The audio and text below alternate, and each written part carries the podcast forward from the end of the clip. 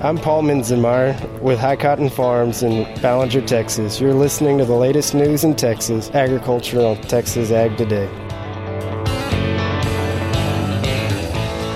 Welcome to Texas Ag Today, a daily look at the latest news in Texas agriculture. Texas Ag Today is produced by the Texas Farm Bureau Radio Network with the largest farm news team in the Lone Star State.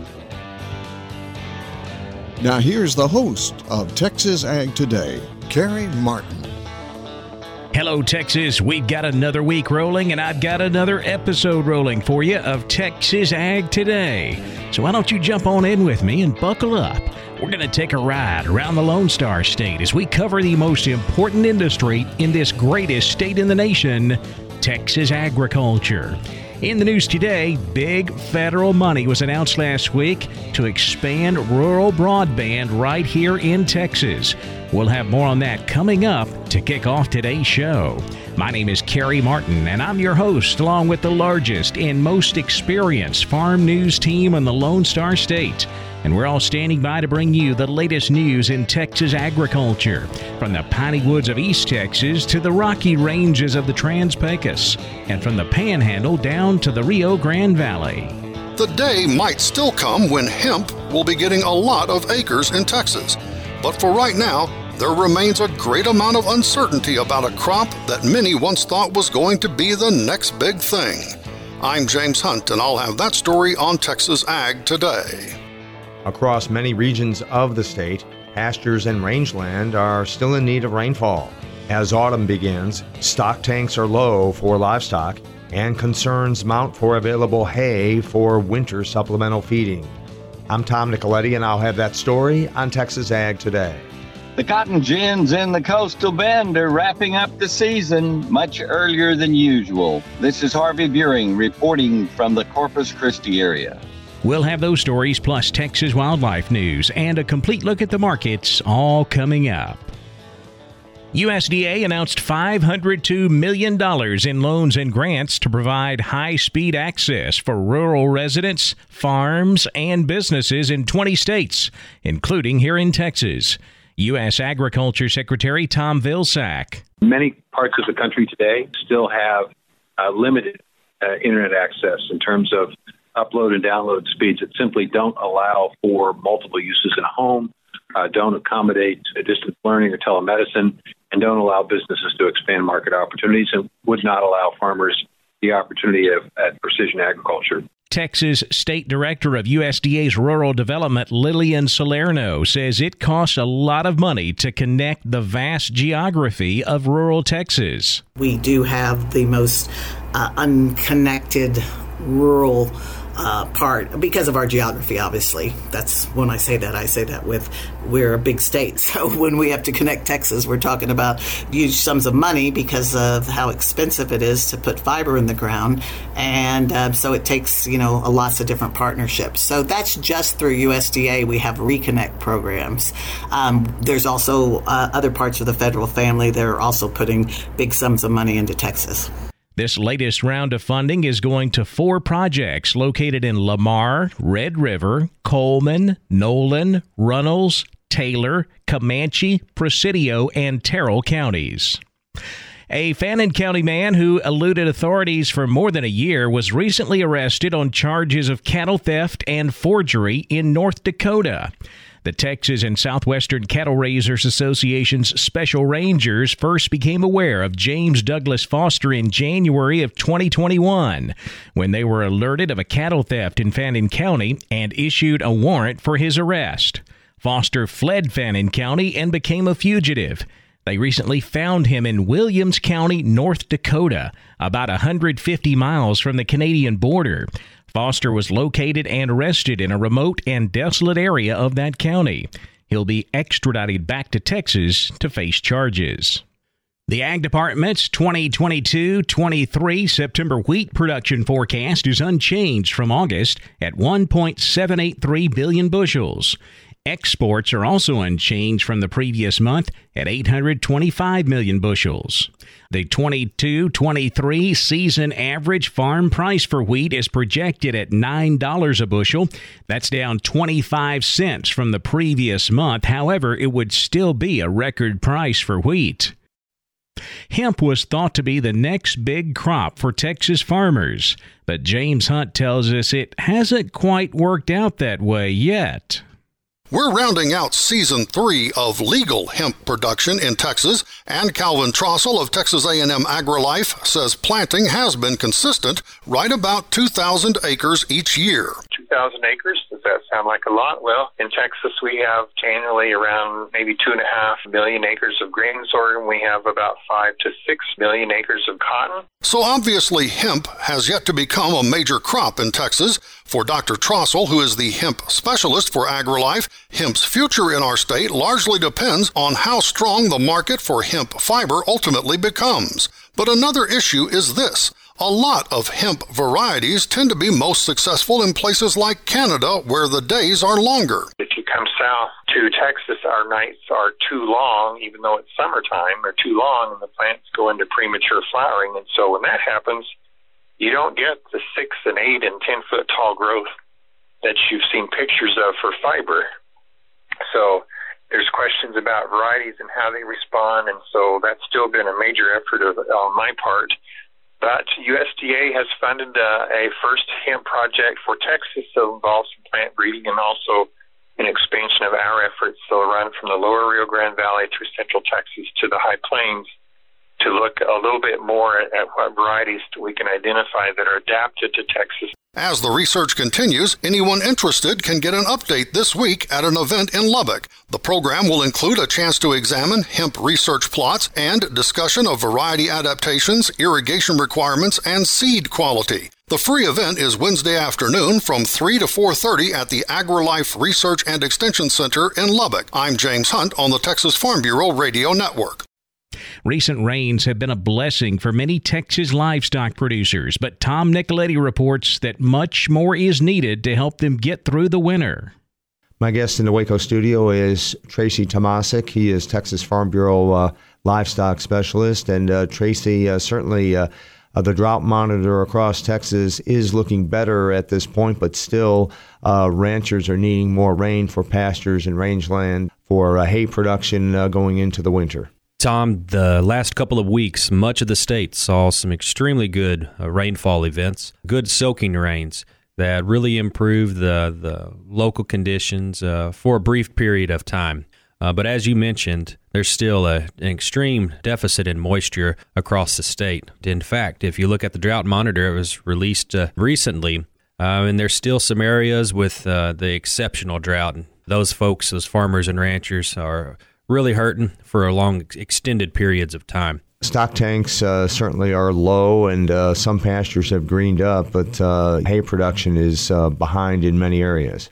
Good, clean drinking water for livestock is still a primary concern throughout much of the state. So farmers and ranchers are still paying particular attention to that. And it's a good point that you make. Things have greened up across the state as a result of those rains, but that moisture is playing out very quickly, especially in the uh, areas that are reaching the upper 90s uh, when it comes to uh, the temperatures during the daytime hours. It was a good thing that uh, farmers and ranchers put got together and were baling up some of the corn stalks and milo stalks across the state because it helped get them through the, the late summer months. M- moving forward, that's going to be a concern making it through the winter with the amount of stored forages that we've got. That is Texas Farm Bureau livestock specialist Tracy Tomascik. I'm Tom Nicoletti with the Texas Farm Bureau Radio Network. Cotton gins in the coastal bend of Texas are wrapping up the season much earlier than usual. Harvey Buehring has an update from Corpus Christi. Well, the majority of the coastal bend cotton gins have completed their ginning this year. It was a modest crop here in the coastal bend. The few remaining gins that are operating are receiving some cotton from adjacent areas like the Winter Garden and Upper Coast, but most of the coastal bend cotton has been baled and shipped to the compress. Most of the activities here continue to be controlling weeds and land preparation for next year's crop. And the classing office in Corpus Christi, the USDA cotton classing office, reported that they had already processed over 679,000 bale samples as of the 15th of September. So they'll be marching their way to try to get to a million bales with the upper coast and the winter garden crop still remaining to be ginned and classified. Meanwhile, cattle producers are happy with good grass and growing conditions. Cattle are now shaping up to have a good winter and fall, and we hope that rain will continue to bring our pasture conditions along and get improvements in the rangeland that was so devastated by months and months of drought. Reporting for Texas Ag Today from the Coastal Bend area, this has been Harvey Buehring. After receiving a petition to regulate the take of mountain lions in Texas, the Parks and Wildlife Department has established a new stakeholder group. I'm Jessica Domel, and I'll have details coming up on Texas Ag today. And equine vaccines are usually given in the early months of the year. Texas veterinarian Dr. Bob Judd has more on that coming up next, right here on Texas Ag Today.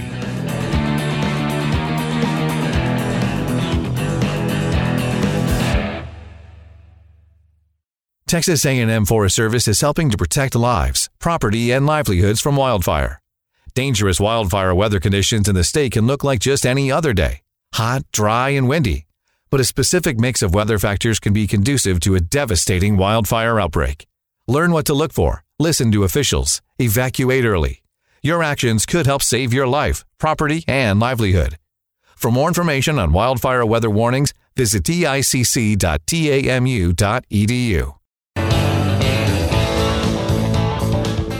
We're keeping you informed on everything happening in Texas agriculture on Texas Ag Today. Equine vaccines are usually given in the early months of the year, but Dr. Bob Judd says some vaccines are recommended in the fall also. All horses in Texas should be vaccinated for the core vaccines, including rabies, encephalitis, tetanus, and West Nile. These are core vaccines because exposure to other horses is not required for the horse to develop these diseases. And these vaccines are usually given in the early spring, as two of the diseases are transmitted by mosquitoes, which are more common in the warm months. If your horses did not get these core vaccines in the spring, they should be given at this time. If these core vaccines were given in the spring and your horse is exposed to other horses, then your horse needs a booster of equine herpes virus equine influenza, and strangles vaccine. The core vaccines all last one year, but the respiratory vaccines should be boosted in six months, as the immunity produced by these vaccines is not as long lasting as the core vaccines. The respiratory vaccines are also called risk based vaccines, as it depends on your horse's risk of being exposed to these diseases. If you take your horse anywhere around other horses, or if other folks bring their horses to your farm, then you need to consider these at risk vaccines. Equine herpes virus and equine influenza are contagious diseases that usually cause mild upper respiratory signs but can lead to pneumonia, and certainly infection requires time off from training or showing. Strangles is another upper respiratory infection that is extremely contagious that causes nasal discharge and swollen lymph nodes that can rupture and drain. Just remember that vaccinating your horses once a year in the spring may not be sufficient depending on your horse's exposure to disease. I'm veterinarian Dr. Bob Judd. This is the Texas Farm Bureau Radio Network. The Texas Parks and Wildlife Commission has formed a new stakeholder group to look into the taking of mountain lions. Jessica Domel has the story in today's Wildlife Report.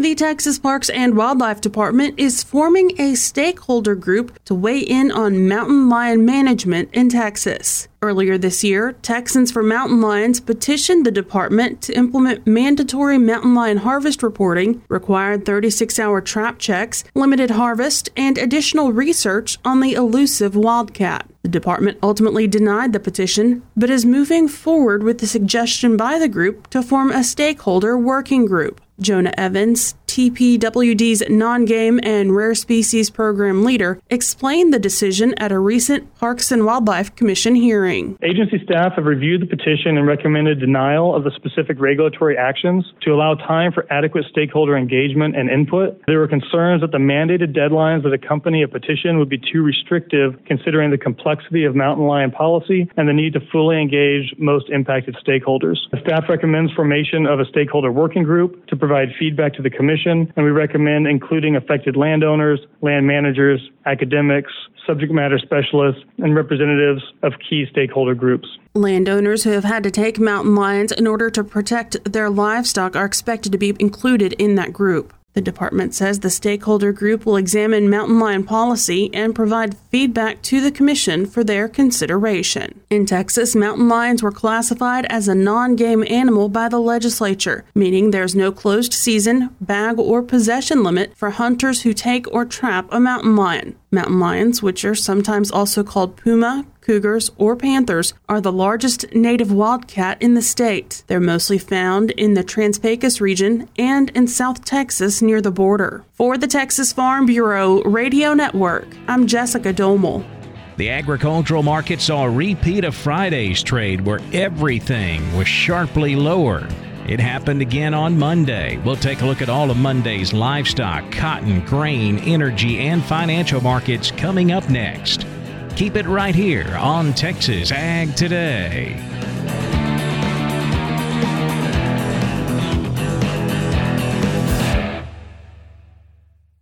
When we moved to Texas, we were like fish out of water. We didn't know anyone in our neighborhood until our Texas Farm Bureau insurance agent came to the house. She was so helpful and reassuring, a friendly face with that Texan hospitality I'd heard about. When we purchased a Texas Farm Bureau insurance policy, we knew we were making the right choice. We knew our family would be protected. Visit Texas Farm Bureau Insurance today at tfbinsurance.com to find an insurance agent who's a true neighbor. Coverage and discounts are subject to qualifications and policy terms and may vary by situation. We're giving you the market information you need on Texas Ag Today.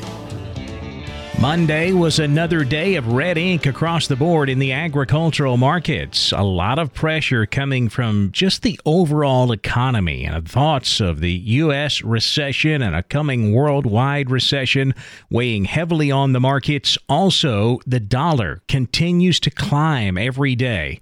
And when that happens, that's bad news for exports. So it weighs heavily on our markets.